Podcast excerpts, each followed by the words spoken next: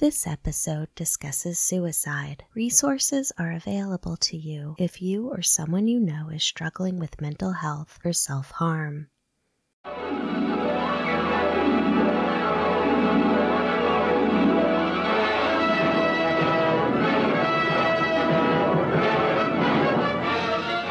Faster than a speeding bullet.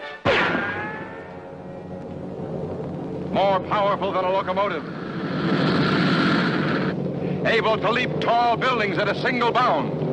Look, up in the sky. It's a bird. It's a plane! It's Superman! Yes, it's Superman. Strange visitor from another planet who came to Earth with powers and abilities far beyond those of mortal man. Do you recognize that introduction? If you grew up in the 1950s, you might recall it's the opening of the television series Adventures of Superman based on the comic. The character first appeared in comic books published by DC Comics in 1938. Adventures of Superman, a network television show, became an instant success and ran on ABC between 1952 through 1958. Then, on June 16, 1959, the man who played the leading role died from what appeared to be a self inflicted gunshot wound in his upstairs bedroom in Benedict Canyon in Beverly Hills, California. He was 45 years old. Since his death, there have been many rumors about how he died and the events surrounding that night. Did the actor who played Superman kill himself or was he murdered?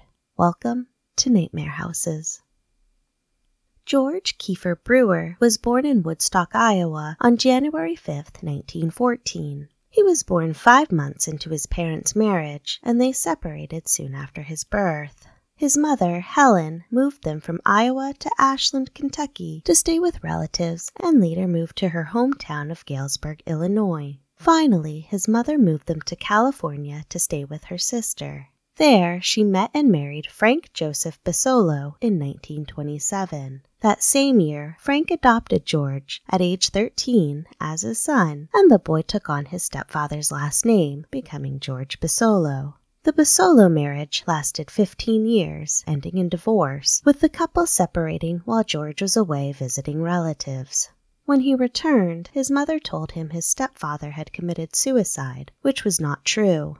Around this time, George began acting and singing in high school and continued performing on stage as a student at Pasadena Junior College. While studying acting at Pasadena Playhouse, Reeves met his future wife, Eleanora Needles, granddaughter of circus magnate John Robinson. They married on September 22, 1940, in San Gabriel, California. George's film career began in 1939 when he took the role of Stuart Tarleton, incorrectly listed in the film's credit as Brent Tarleton, one of Scarlett O'Hara's suitors, in Gone with the Wind. It was a minor role, but he and Fred Crane were in the film's opening scene.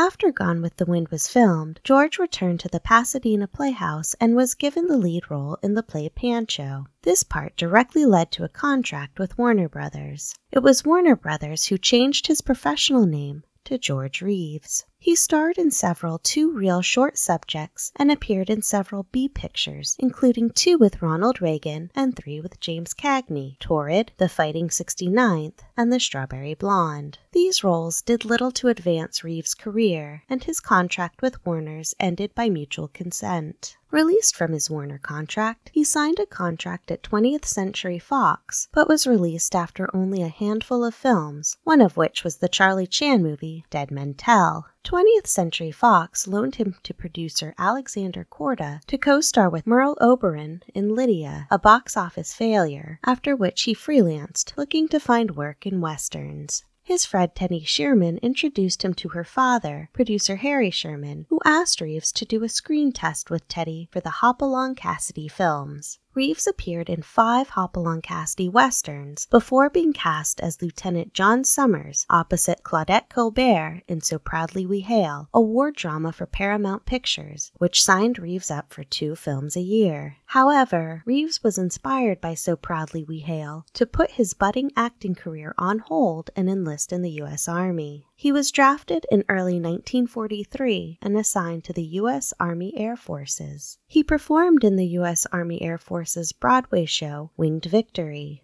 The long Broadway run was followed by a national tour and a movie version. Then, Reeves was transferred to the Army Air Force's 1st Motion Picture Unit, where he made training films. At the war's end, Reeves was discharged and returned to Hollywood looking for work.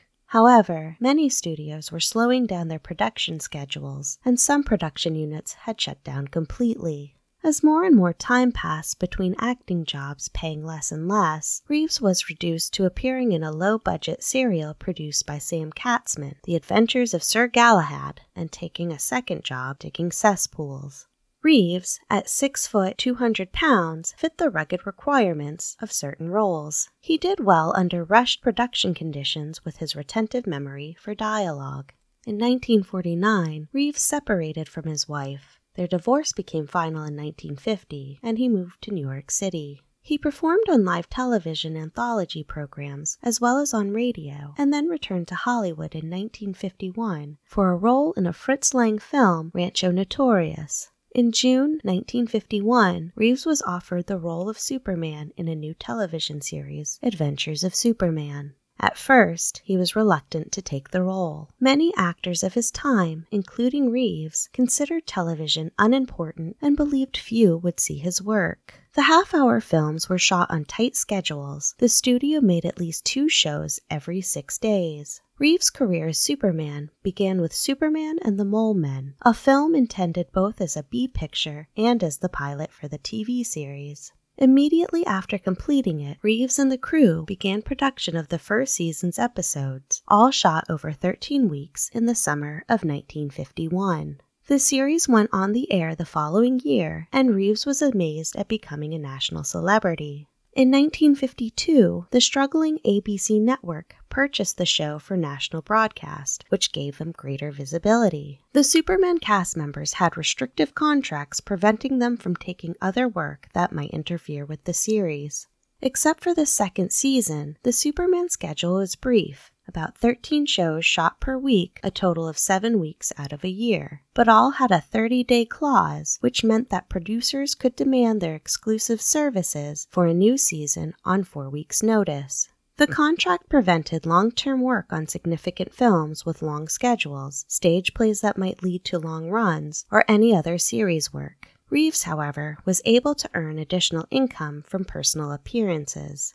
He had affection for his young fans and took his role model status seriously. He avoided smoking cigarettes where children could see him and eventually quit smoking altogether. Reeves managed to keep his private life discreet. However, it was an open secret in Hollywood that he was having a romantic relationship with Toni Mannix, a married former showgirl eight years his senior. Toni, born Camille Bernice Frooms in 1906, was a former Ziegfeld Follies showgirl and was a mistress to Metro Goldwyn Mayer general manager Eddie Mannix in the 1930s before becoming his wife in 1951. In the early 1950s, Reeves had a few sporadic acting assignments in TV anthology programs and two feature films, Forever Female and The Blue Gardenia, both from 1953. However, by the time The Adventures of Superman was airing nationwide, Reeves was so associated with Superman and Clark Kent that it was difficult for him to find other roles.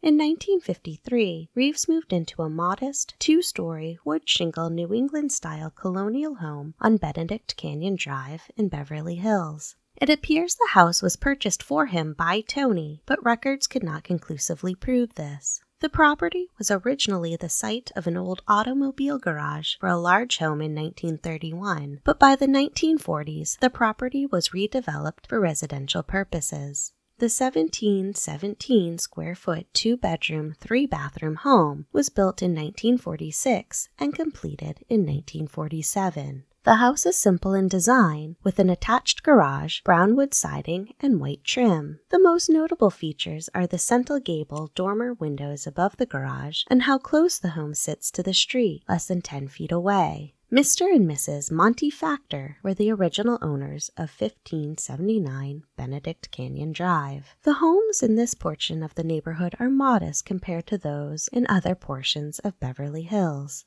This area was considered a middle class neighborhood and developed in the 40s and 50s. Monte Montefiore Factor was born in 1917 in St. Louis, Missouri. Monty was the son of Nathan Factor, a Polish immigrant and the nephew of makeup entrepreneur Max Factor. He moved to Los Angeles with his family in the 1920s, apprenticed in the clothing business, and opened his store two years after his marriage in 1945. Monty Factor and his wife were significant supporters of contemporary art in Los Angeles, often trading men's clothes for artwork. In 1947, they started what became known as the Monty Factor Jerry Rothschild, a men's clothing business in Beverly Hills, and the residence on Benedict Canyon appears to have been their first home. In 1952, just five years after building their starter home, the Factors listed it for sale or lease. The home had an indoor sauna and an outdoor pool, just the things a budding star would need to rest and relax at the end of the day. During the mid 1950s, Reeves worked tirelessly with Toni to raise money to fight myasthenia gravis, a chronic autoimmune disorder. Reeves served as national chairman for the Myasthenia Gravis Foundation in 1955.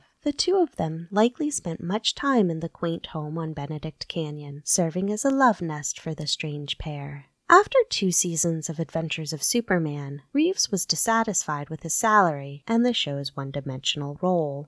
He was 40 years old and wanted to quit and move on with his career. The producers looked elsewhere for a new star. Reeves established his own production company and conceived a television adventure series, Port of Entry, to be shot on location in Hawaii and Mexico. Reeves wrote the pilot script himself. However, Superman producers offered him a salary increase and he returned to the series. He reportedly made $5,000 weekly, but only while the show was in production, about eight weeks each year. As for Port of Entry, Reeves was never able to gain financing for the project and never made the show. Adventures of Superman continued to produce six seasons, and the series was often sponsored, such as Stamp Day, by the U.S. Treasury Department and Kellogg's Cereal. In the mid 1950s, Reeves recorded a series of commercials for Kellogg's, including a few in his home on Benedict Canyon. Ironically, one scene placed him in his upstairs bedroom. Attempting to showcase his versatility, Reeves sang on The Tony Bennett Show in August 1956. He appeared as his character Superman on I Love Lucy, episode number 165, Lucy and Superman, in 1957. However, it appeared that, for Reeves, he needed a drastic change in his life, as he had been increasingly despondent about the Superman character he played. Then, seemingly suddenly, Reeves and Toni Mannix split up in 1958. Shortly after, Reeves announced his engagement to New York society playgirl Lenore Lemmon. In early April 1959, Reeves was involved in a car accident on Benedict Canyon while he was on his way home when his foreign sports car failed to negotiate a turn. Reeves suffered a concussion and a 5 inch gash to his forehead, which required surgery at Cedars of Lebanon Hospital. Executives kept the accident out of the news the best they could. It would be bad publicity if the public knew the man who played Superman was hurt in real life. In 1959, negotiations began for a renewal of the series, with 26 episodes scheduled to go into production. By mid 1959, contracts were signed, costumes refitted, and new teleplay writers assigned. Things seemed to be turning around for George Reeves. He was apparently scheduled to marry Lemmon on June 19, 1959, and then spend the honeymoon in Tijuana. However, he was complaining to friends, columnists, and his mother about financial problems, and the wedding announcement was a surprise to everyone. The planned revival of Superman was a small financial lifeline, but he was still unhappy to reprise the role at age 45.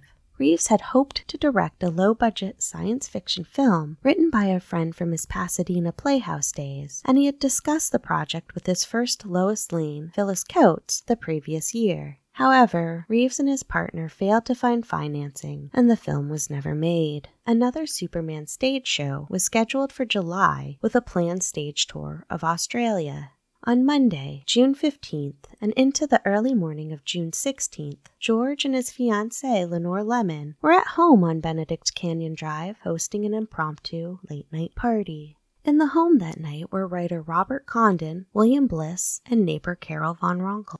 Reeves' former Gone with the Wind colleague and friend, Fred Crane, was there but left earlier in the evening. The details regarding his death that night remain sketchy to this day. The statements the guests gave the Los Angeles Police Department were conflicting. Reeves allegedly retired for the night at one point and came downstairs to complain about the noise, had a quick drink, and retreated to his room in an irritated mood. He returned to his bedroom upstairs, and the downstairs guests heard a gunshot sometime between 1:30 a.m. and 2 a.m. William Bliss discovered George Reeves naked and lying face up on the bed a gunshot wound to the head, and a pistol at his feet. A single bullet entered his temple and went through to the ceiling above him. The group of friends delayed calling the police, claiming they were shocked and drunk and due to the late hour. In news articles, Lemmon attributed Reeves' alleged suicide to depression caused by his failed career and inability to find more work. The report made by the Los Angeles police states Reeves was depressed because he couldn't get the sort of parts he wanted.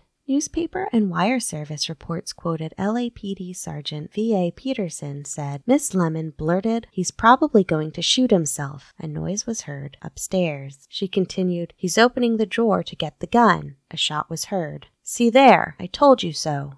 The official story given by Lemmon to the police placed her in the living room with the party guests at the time of the shooting. Still, hearsay statements from Fred Crane put Lemmon either inside or directly in Reeves' bedroom. According to Crane, who was present earlier but not there when the incident occurred, Bill Bliss had told Millicent Trent that after the shot rang out while Bliss was having a drink, that Lenore Lemmon came downstairs and said, Tell him I was down here. Tell him I was down here. Investigators and others reported several questionable physical findings. No fingerprints were recovered from the gun. No gunpowder residue was found on Reeves' hands, though some sources contend that it may not have been looked for, as gunshot residue testing was not routinely performed in 1959. The bullet that killed Reeves was recovered from the bedroom ceiling, and the spent shell casing was found under his body. Two additional bullets were discovered embedded in the bedroom floor. All three bullets had been fired from the weapon found at Reeves' feet, though all witnesses agreed they only heard one gunshot, and there was no sign of forced entry or other physical evidence that a second person was in the room. Despite the unanswered questions, Reeves' death has officially been ruled a suicide based on witness statements, physical evidence at the scene, and the autopsy report.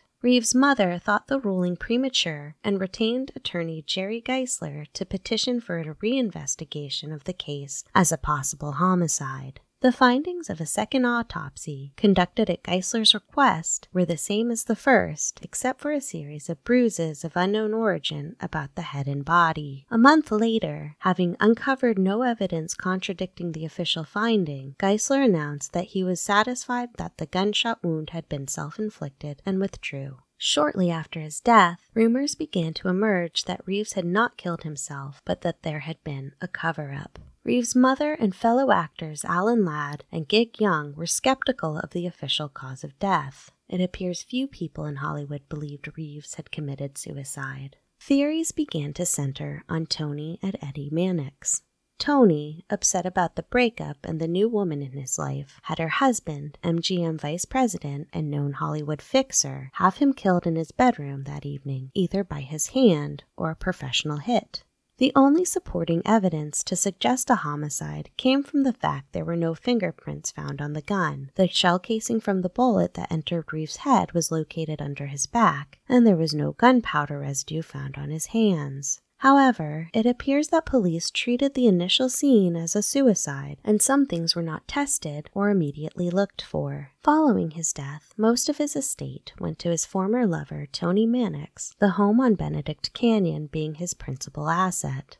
Lenore Lemmon thought that George had willed everything to her, but there was no evidence from attorneys that, that was correct. Toni kept the home and rented it out until 1963. There were rumors that Toni had a hard time getting renters to stay, however, something which Toni seemed to refuse to discuss. Toni listed the home for sale just a few months before her husband died in August 1963. In 1969, it was revealed that former tenants of the residence, while entertaining guests one night in the living room, heard unexplained noises in the house. Meanwhile, the upstairs bedroom, George's old room, had been neat and orderly, but later that night was found to be in complete disarray. Downstairs, the residents found all the drinks on the living room coffee table had been moved to the kitchen. Another instance, the residents found their German Shepherd barking at the bedroom door, only to discover the bed had moved across the floor.